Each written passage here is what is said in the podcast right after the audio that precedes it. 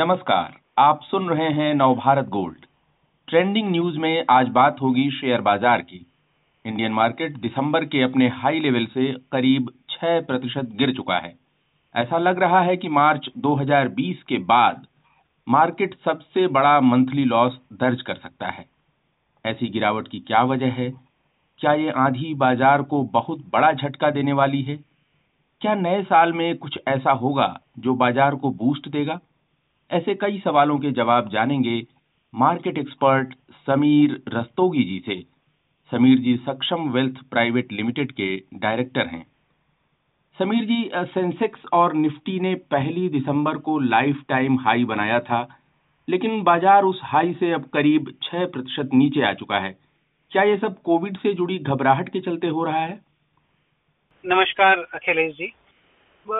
तो डेफिनेटली अब कोविड का जो थोड़ा सा पैनिक बना है, क्योंकि चाइना ने अपनी इकोनॉमी को ओपन करने के लिए, वापस दौड़ाने के लिए जो जीरो कोविड पॉलिसी थी उसको हटाया है, तो ये डर कहीं ना कहीं तो फैल रहा है भारत में और अन्य देशों में भी कि शायद 4th वेव आ सकती है।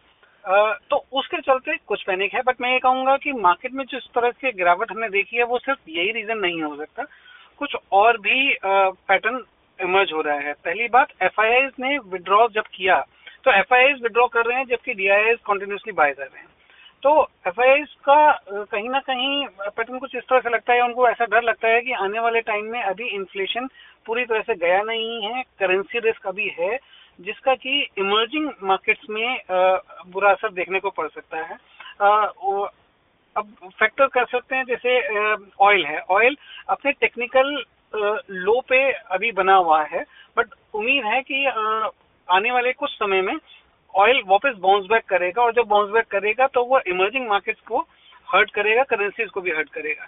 तो ये भी हमें कंसिडर करना पड़ेगा। और फिर हमें ये नहीं भूलना कि जब हमने लाइफ टाइम हाई बनाया तो सेंसेक्स का जो प्राइस टू अर्निंग था वो 24 के मल्टीपल पे चला गया था। तो 24 का मल्टीपल तो कभी भी कंफर्टेबल नहीं है, स्पेशली उस सिनेरियो में जब हम US recession, interest rate hike और थोड़ा सा रिड्यूस्ड अर्निंग, कॉर्पोरेट अर्निंग्स की बात करते हैं। तो ये क्वार्टर भी जो गया कॉर्पोरेट अर्निंग्स का थोड़ा सा खराब गया है, तो उस सिलसिले में ये सब चीजें हैं।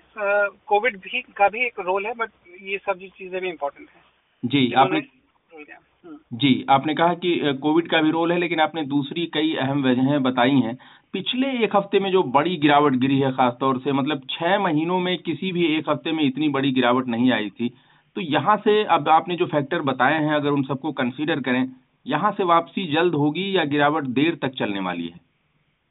कोविड के बाद एक पैटर्न ये इमर्ज हो रहा है कि करेक्शन जब आती है तो शार्प आती है और जल्दी आती है, मतलब रैपिडली हो जाता है। ओके, लेकिन जब प्राइस वो मार्केट को जब बढ़ना होता है तो मार्केट फटाफट भी बढ़ भी जाती है, क्योंकि अब देखिए कि एल्गो ट्रेड्स इतना हावी हो चुके हैं वर्ल्ड वाइड स्टॉक मार्केट्स के ऊपर कि जो भी इंसिडेंस होना है जल्दी जल्दी हो जाता है।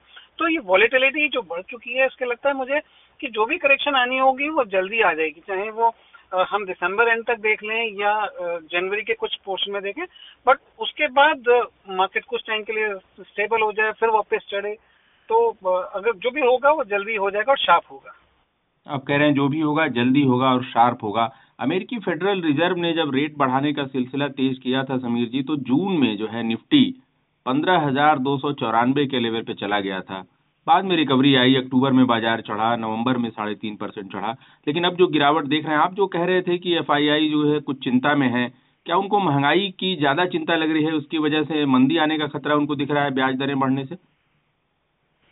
डेफिनेटली अगर ये US में इंटरेस्ट रेट ऐसे ही बढ़ते गए और महंगाई, देखिए काफ़ी सारी कमोडिटीज़ हैं जो कि अपने लोज पे आ चुकी हैं, बट ऑयल एक बहुत बड़ा फैक्टर है। ऑयल ऐसा लगता है कि अभी अपना लो नहीं बनाए, वो अपने लो से वापस जंप बैक करेगा।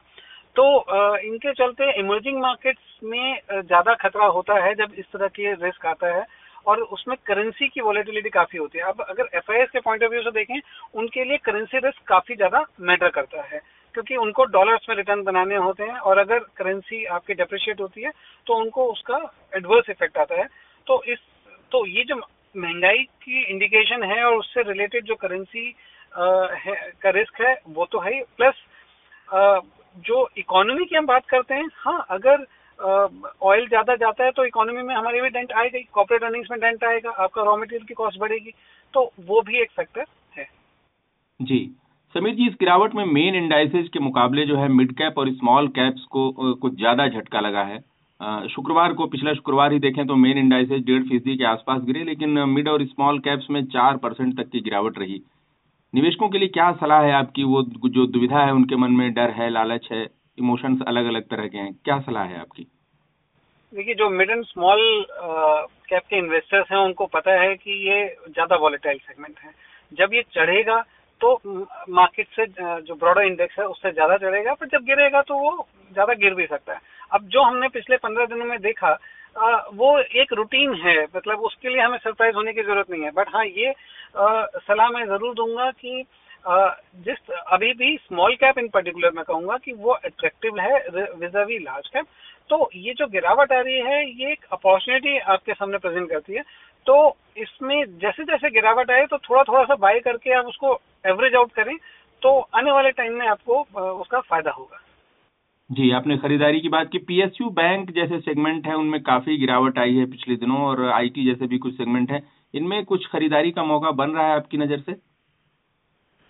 पीएसयू बैंक मैं कहूँगा in particular larger ones okay, वो तो काफी अच्छी पोजीशन में है और आने वाले टाइम में उनको काफी फायदा होगा। तो अगर गिरावट आ रही है तो उसको एक्यूमुलेट करने में कोई हर्ज नहीं है, वो अच्छी चीज है। क्रेडिट साइकिल इंडिया की मुझे लगता है कि 6 महीने साल को कंसिडर नहीं करें तो लॉन्ग टर्म के लिए काफी अच्छा है। अब पीएसयू बैंक की बैलेंस शीट काफी क्लीन है, कोई एनपीए नहीं है, कोई कॉर्पोरेट गवर्नेंस का इशू नहीं है, तो उस मेरे को लगता है कि आने वाले टाइम में उनका एक काफी अच्छी हेल्दी पीएनएल एंड और बैलेंस शीट देखेगी, जिसका कि फायदा स्टॉक प्राइसेस को भी देखेगा। जहाँ तक आईटी की बात करेंगे, आईटी में मैं कहूँगा कि गिरावट आई है, प्राइसेस पहले से अट्रैक्टिव हुए हैं बट अभी भी वो फेयर मार्केट वैल्यू से थोड़ा सा ऊपर है। तो मैं न्यूट्रल रहूंगा, उसमें जल्दीबाजी नहीं करूंगा। और जब तक ये यूएस रिसेशन से रिलेटेड न्यूज है वो खत्म नहीं होती तब तक मैं आईटी में थोड़ा सा कॉशियस रहूंगा। बट मेरे को लगता है कि हाँ, जैसे फार्मा एक अच्छा सेक्टर है जिसको कि आप कंसिडर कर सकते हैं। फार्मा पिछले 2 साल से परफॉर्म नहीं करा है, उसकी वैल्यूएशन ठीक है, अर्निंग्स बेटर हैं, करेंसी डिवैल्यू होती है उसको और फायदा होगा। और ये कोविड का जब से पैनिक दोबारा से आया है तो फार्मा के लिए जनरली ये सेंटिमेंट अच्छा होता है, तो वो फार्मा आप कंसिडर कर सकते हैं। जी समीर जी, नए साल में सरकार अगले वित्त वर्ष के लिए बजट पेश करेगी, क्या लगता है आपको आम बजट से शेयर मार्केट को बूस्ट मिल सकता है?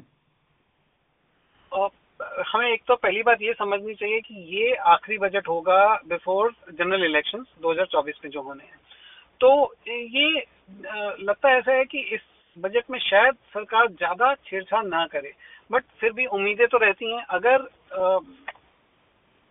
सरकार कहीं कैपिटल गेन से छेड़छाड़ ना करे, यानी कि उनको एडवर्स ना बनाए, तो वो एक पॉजिटिव मानेंगे मार्केट के लिए। अगर पीएलआई स्कीम्स को बूस्ट करे जो कि जॉब एम्प्लॉयमेंट के लिए भी अच्छा है, तो वो भी मार्केट के लिए पॉजिटिव है।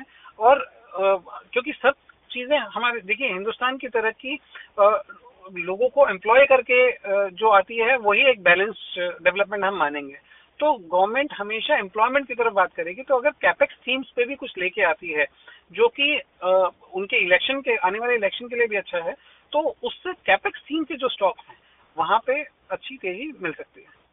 जी, आपने अभी जो हाल में गिरावट आई है जो इतनी बड़ी, उसके बारे में कहा कि जल्द रिकवरी की भी उम्मीद है। नए साल में अगर देखें, इसका अगर रिकवरी आती है और नए साल में मार्केट की दिशा तय करने में किन चीजों का बड़ा रोल होगा, कौन सी थीम्स आकर्षक हो सकती हैं समीर जी?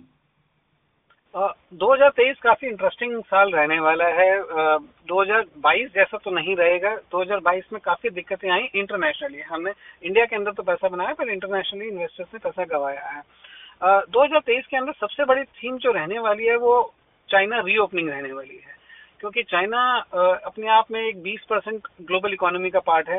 वो काफी टाइम तक 2022 में बंद रहा, नेगेटिव भी रहा कुछ पीरियड के लिए, लेकिन जब वो रीओपन करेगा तो कमोडिटीज को लेके, सप्लाई चेन को लेके काफी सारी चीजें चेंज होंगी, तो वो एक थीम देखने वाली है।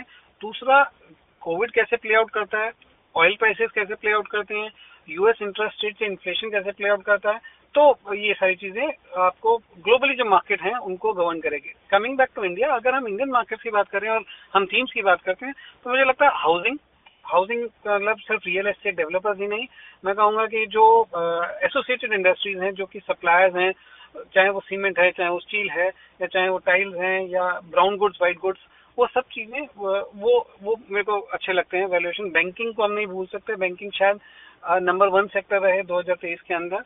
और जैसे अभी मैंने मेंशन किया कि फार्मा भी एक ऐसा सेगमेंट है जिसने सरप्राइज किया और उसके अंदर वैल्यूएशन अच्छी है, उसको भी कंसिडर किया जा सकता है।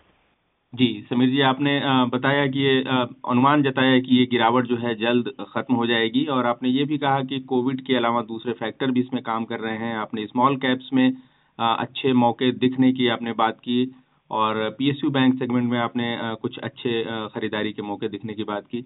विस्तार से जानकारी दी आपने, धन्यवाद आपका समीर जी।